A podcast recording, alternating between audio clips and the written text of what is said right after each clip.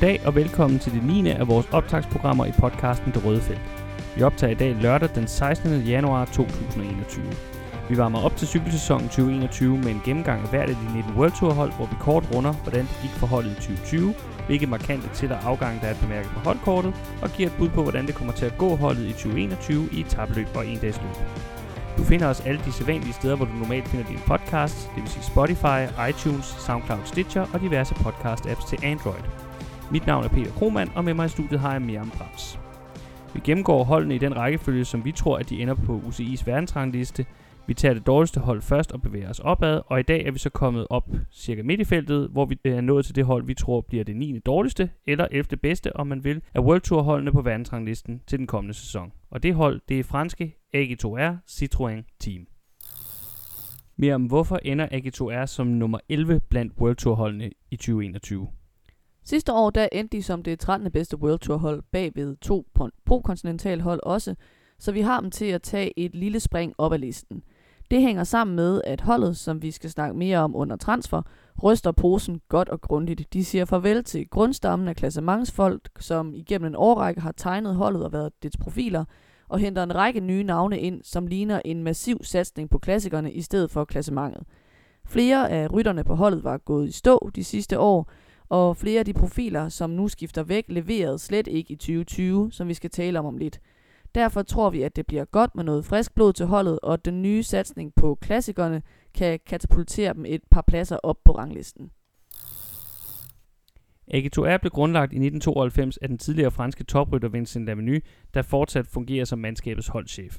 I første omgang hed holdet Chassal, men gennembruddet kom i slutningen af 90'erne under navnet Casino, efter den store franske supermarkedskæde, der i denne periode var dets hovedsponsor. I disse år var Danske Bo Hamburger en del af truppen og havde et par succesfulde sæsoner. Fra år 2000 og frem efter har forsikringsselskabet AG2R været hovedsponsor, og i år får de så følgeskab af bilproducenten Citroën, hvilket er et lidt sjovt tilbagevenden til cykelsporten for de store franske bilmærker, der tidligere var faste sponsorer for flere cykelhold. Holdet har været en del af World Touren og Pro Touren før det siden 2005, og har i de senere år især været kendt som et etabløbshold. Men Miriam, hvordan gik denne etabløbssatsning for holdet i 2020? Jamen, man kan sige helt overordnet, at holdets tre største profiler, Romain Bardet, Pierre Latour og Oliver Næsen, slet ikke leverede varen i 2020. Latour, som i flere år har været udset til at være holdets næste store klassementsprofil efter Romain Bardet, lavede en fjerdeplads i det løb, der hedder Vangtu Challenge, som er sådan et nyt endagsløb, vi før har snakket om, der slutter op af det store skaldede bjerg Mont Ventoux, og som fungerer som form for opvarmningsløb for bjergrytterne forud for Tour de France. Men selvom det jo tegnede rimelig godt, så var han en skygge af sig selv resten af sæsonen, når han udgik også af Tour de France. Lidt bedre nåede det at se ud for Bardet undervejs. Øh, han er tidligere blevet nummer 2 og 3 samlet i Tour de France, men han har haft nogle halvdårlige sæsoner de sidste par år. Han blev nummer 6 i 2020 øh, i Dauphiné forud for Tour de France, og lå egentlig også øh, okay til i klassementet, men udgik så cirka eller lidt over midtvejs i løbet, efter et grimt styrt på en nedkørsel, som resulterede i en meget slem hjernerystelse, og faktisk også en lille hjerneblødning. Øh, Næsen er holdets store klassikerprofil, men han slog heller ikke til i 2020. Han lavede en, en syvende plads i, i omløb og i Flanderen rundt, men ellers så var det rimelig småt med resultaterne. Så man kan sige, at de helt store navne, de leverede altså ikke i 2020. Nej, den rytter, der nærmest måske er den eneste, der kan være sådan tilfreds med sin indsats i forhold til at køre resultater hjem, det er vel øh, Benoit Cosnefroid. Det var godt nok især i øh, mindre løb, øh, han præsterede. Han vandt øh, det lille endagsløb Grand Prix Cycliste La Marseillaise, og vandt også øh, det lille etabløb Etoile Bessage på hjemmebane i Frankrig.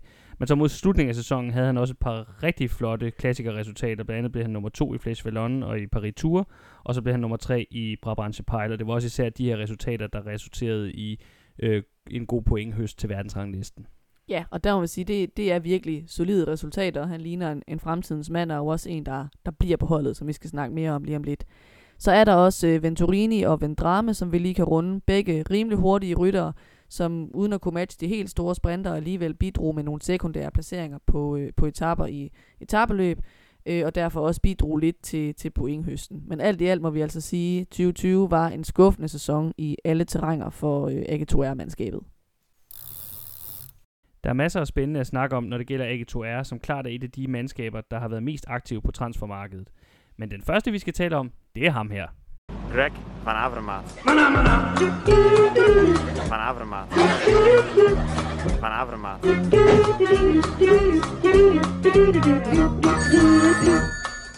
Hello? Okay, just a second. It's for you. Van Avermaat. And by the way, I won the sprint. Klippet kommer så af, at Mitchelton Scotts øh, sportsdirektør Matt White under Tour de France kom til at kalde den store belgiske stjerne Greg van Avermaet, der især er kendt for sine evner på brostenene, for noget i retning af Van Avermaet over radioen, mens der var tv-kamera på. Og det fik først øh, Mitchelson til at lægge en video ud, hvor øh, Matt White, sportsdirektøren, var klippet sammen med Muppets Manar Manar sang, og så svarede Van Avermaets daværende hold CCC igen med en video på Twitter, hvor øh, Greg så selv fik lov at udtale sit navn rigtigt. Greg van Avermaat. Og her hvor vi jo konstaterer, at vi i Danmark udtaler navnet forkert. Øh, vi vil bestræbe os på at gøre det bedre fremover, og rigtig få, få gang i vores øh, gode lyde nede i halsen. øh, men han er i hvert fald en, øh, en stor og spændende signing, som vi kommer til at snakke lidt mere om i, øh, i under en dags løbende. Jeg tror, det var Dirk Passer, der engang sagde om øh, hollandsk øh, skråstreg flamsk, at det er det eneste sprog i verden, der tales lige godt af mennesker og søløver. Men øh, Van Avermaet er jo langt fra den eneste store signing, de har lavet i år på transfermarkedet. De har også hentet Luxembourgeren Bob Jungels fra Quickstep. Fra Groupama FDJ kommer Mark Sarro til, en øh, hurtig fyr, der har gjort det godt i massespurter i mindre etabeløb. Øh, og så er der Stan de Wolf, Gies van Hoge og Damian Toussaint, øh, som nok især skal indtage hjælperroller i klassikertruppen. Ja, og det, der er interessant, det er jo, at alle de her signinger, de vidner om, at holdet går fra at være et hold, som satser stort på klassementet i især Tour de France, til for alvor at sætte på klassikerne. For 10 år siden, øh, der var AG2R sådan et, øh, typisk lille fransk hold, hvor det vigtigste det var at jagte udbrudssejre i Tour de France. Så med Bardets gennembrud i 2016, hvor han meget overraskende blev nummer 2 i Tour de France, med bjergtalentet Latour, der især begyndte at vise sig flot frem i etabløbene i 2018, hvor han også vandt ungdomstrøjen i Tour de France. Og med signingen af Oliver Næsen forud for 2017-sæsonen, der transformerede holdet sig til en spiller, som man både skulle tage seriøst i kampen om Tour de France-sejren, og som også kunne køre med om sejren i, i løb som Paris-Roubaix og, og i Flandern, om end det var anden prioritet. Men det er jo ikke gået særlig godt med især den her Grand Tour og helt konkret Tour de France-satsning de sidste par år, og det bærer afgangene fra holdet i høj grad præg af. Ja, fordi nu siger de jo farvel til Bardet og Latour, som øh, har været de øh, bjergryttere, der har tegnet holdets satsning i Tour de France, men som desværre begge to er gået helt i stå over de seneste sæsoner. Og Bardet kan måske også lidt sige at være gået ned med flaget om på nu tre dårlige Tour de France præstationer.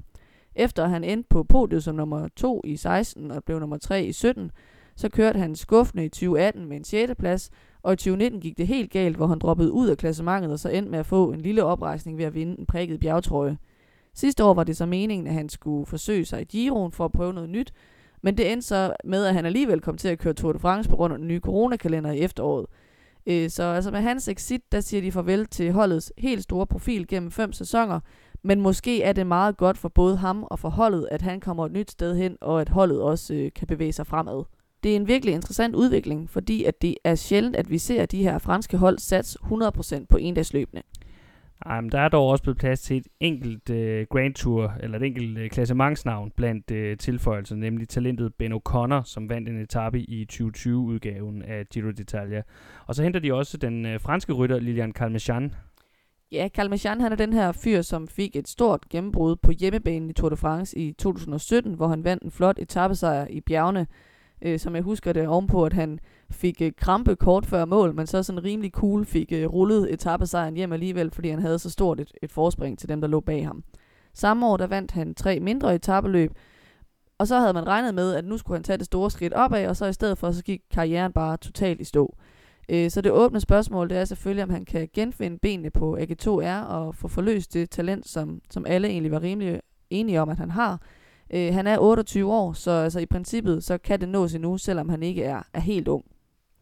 Apropos talenter, så er der også blevet plads til et par helt unge nye investeringer. Det gælder Nicolas Prudhomme og Anthony Julien. Øh, begge havde en svær debut på profniveau sidste år, men har årene før vist sig frem i ungdomsrækkerne. Så det kan være, at de øh, når frem til det helt store gennembrud som professionel i år. Men altså, hvis vi skal opsummere, en transferaktivitet, som vidner om, at holdet går fra at satse big time på klassementet i Grand Tours, til at satse big time på klassikerne. Vi har talt om, at øh, deres tilgang til etabeløbene bliver meget anderledes i år, end det vi har været vant til. Hvordan vil det konkret komme til udtryk? Jamen, altså helt overordnet set, så har de sidste fem sæsoner jo været stort lagt an på, at man skulle gå efter klassementet i Tour de France.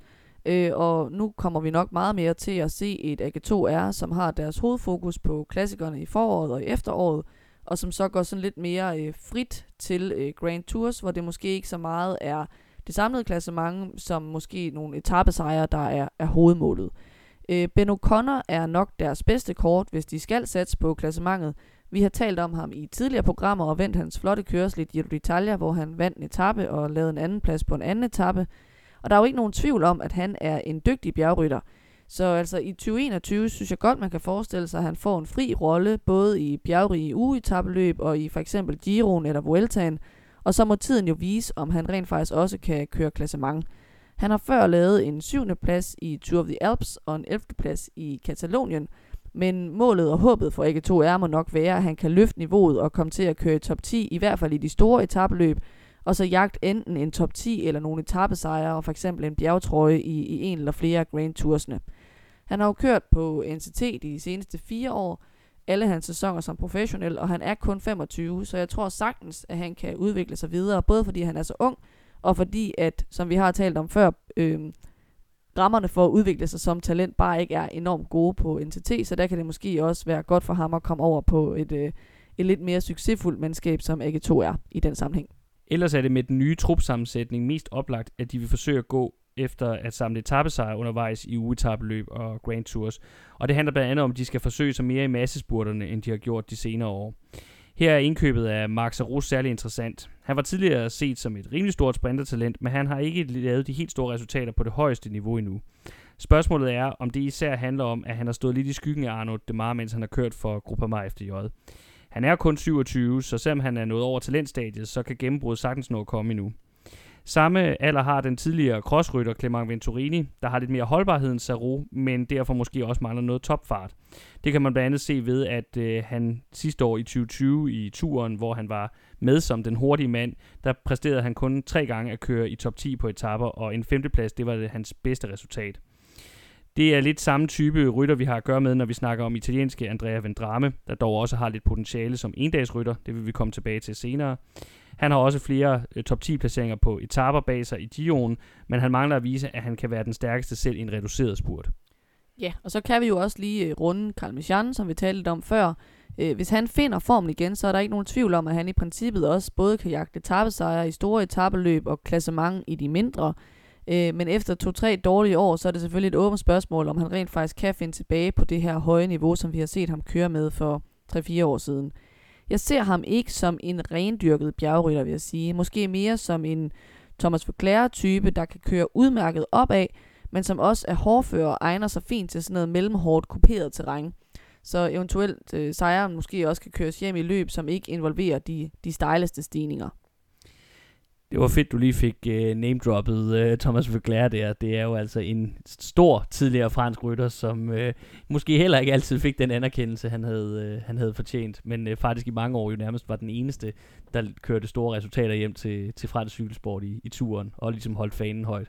Og jeg tror ikke, man kan sige, at Thomas Voglær ikke fik uh, den anerkendelse, han havde fortjent. Tværtimod vil jeg sige, at han er en type af rytter, hvor man må sige, at han har fået det maksimale ud af sit potentiale. Han kørte jo i mange år enormt dårligt, for at være ærlig, og kørte en masse tv-udbrud, og så, apropos udbrud, så kørte han jo med et udbrud i, i Tour de France, og så fik han en forspring og endte med at komme i en gul trøje, som han så forsvarede med næb og klør, og det var jo virkelig, virkelig imponerende, jeg tror, det var der, han ligesom kørte sig ind, både i franskmændenes og i den bredere cykelsports hjerter, fordi han virkelig viste noget fightervilje, og også øh, endte med at blive nummer 4 samlet øh, i den her Grand Tour. Og det er egentlig måske den, netop den sammenligning, jeg synes, man kan lave med Kalmachan, at, at Fugler var jo ikke bjergrytter, det var ikke derfor, at han blev nummer 4 i turen. Det var fordi, at han kørte udbrud i kuperet terræn, fik et stort forspring, og så kørte så hederligt opad, at han formåede at forsvare trøjen øh, rigtig langt øh, hen ad vejen.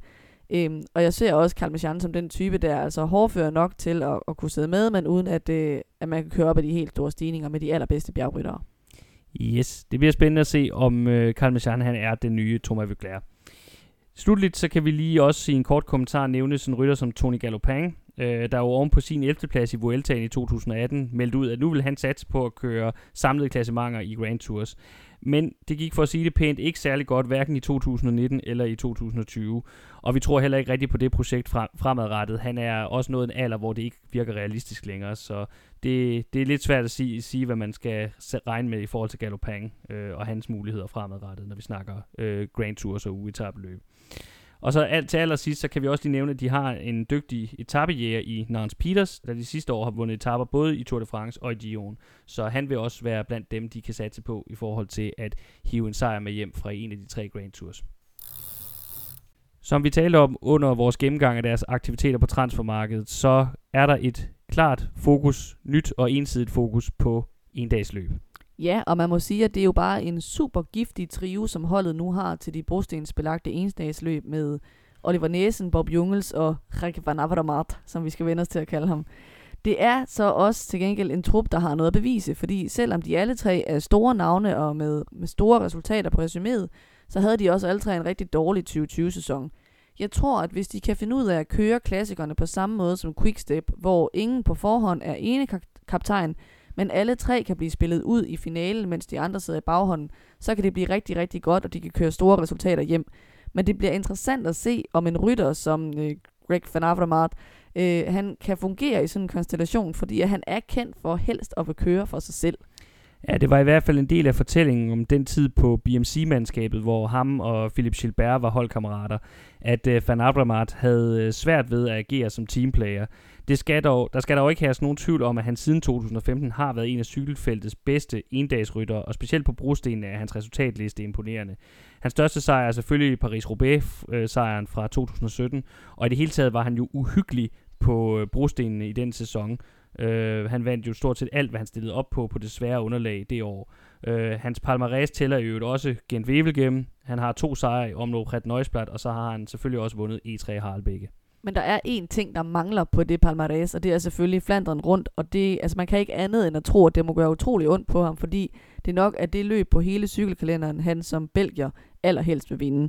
Han har også gjort sig godt på mere kuperede ruter, som da han for eksempel blev olympisk øh, mester foran øh, Jakob Fuglsang tilbage i 2016, hvor Fuglsang vandt sølv. Og han har også to sejre i det bjergrige Grand Prix Montreal og, og to top, top 10 placeringer i Strade Bianche, som øh, selvfølgelig er sådan et hårdt grusløb, men ender inde i byen op ad den her meget stejle stigning. Og han har også kørt øh, i top 10 i Amstel Gold Race, så han er en alsidig mand, de får ind i deres klassikertrup.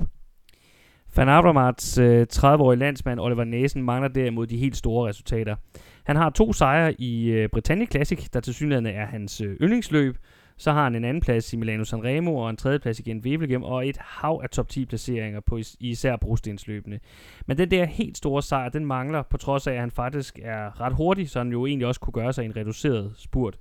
Måske kan samspillet med Van Avermaet og Jungels endelig skabe muligheden for, at han kan øverst på podiet til en af de største endagsløb. Det er i hvert fald noget af det, jeg vil holde meget øje med her i 2021. Ja, og der kan man også sige, at en kæmpe stor forskel øh, fra de tidligere sæsoner for ham, det er, at han nu rent faktisk kommer til at have nogle rigtig gode rytter og læne sig opad. Øh, fordi at, at selvom at, øh, vi har set, at AK2 er gradvist sat mere på, på klassikerne over de seneste år, så har Næsen jo været den eneste sådan helt store rytter, de har haft. Så det, det kan helt klart blive en fordel for ham, at der kommer til at være to andre, som kan stjæle lidt af opmærksomheden, og han så kan komme i et hug bagfra, for eksempel ligesom vi tit har set med Quickstep, at de, de skiftes til at vinde.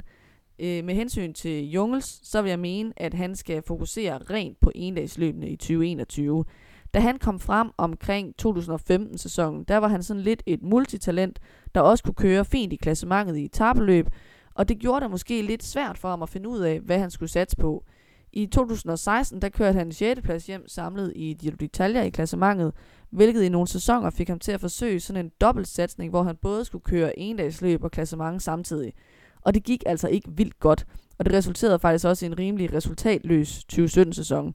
Så i 2018, der fik han en hederlig 11. plads i, i Tour de France, og, og lykkedes også med at vinde monumentet Liège-Bastogne-Liège. Men jeg synes, at 2019-sæsonen viste, at han bør prioritere de hårde endagsløb med brostens pavéer først, og så sekundært og den løbende, hvor han også godt kan være med, som Liège-sejren vidner om. I 2019, der vandt han nemlig Kyren Bruxelles Kyren, Han blev nummer 3 i Dvarstor Flanderen. Han blev nummer 5 i E3. Og jeg tror helt klart, at det er den type af resultater, AG2R har indkøbt ham til at lave. Der skal bare være endnu flere af dem. Vi skal selvfølgelig også vende øh, Benoit Cosnefroy. Han havde nogle rigtig flotte resultater i 2020, som vi også vendte lidt under vores gennemgang af sidste sæson.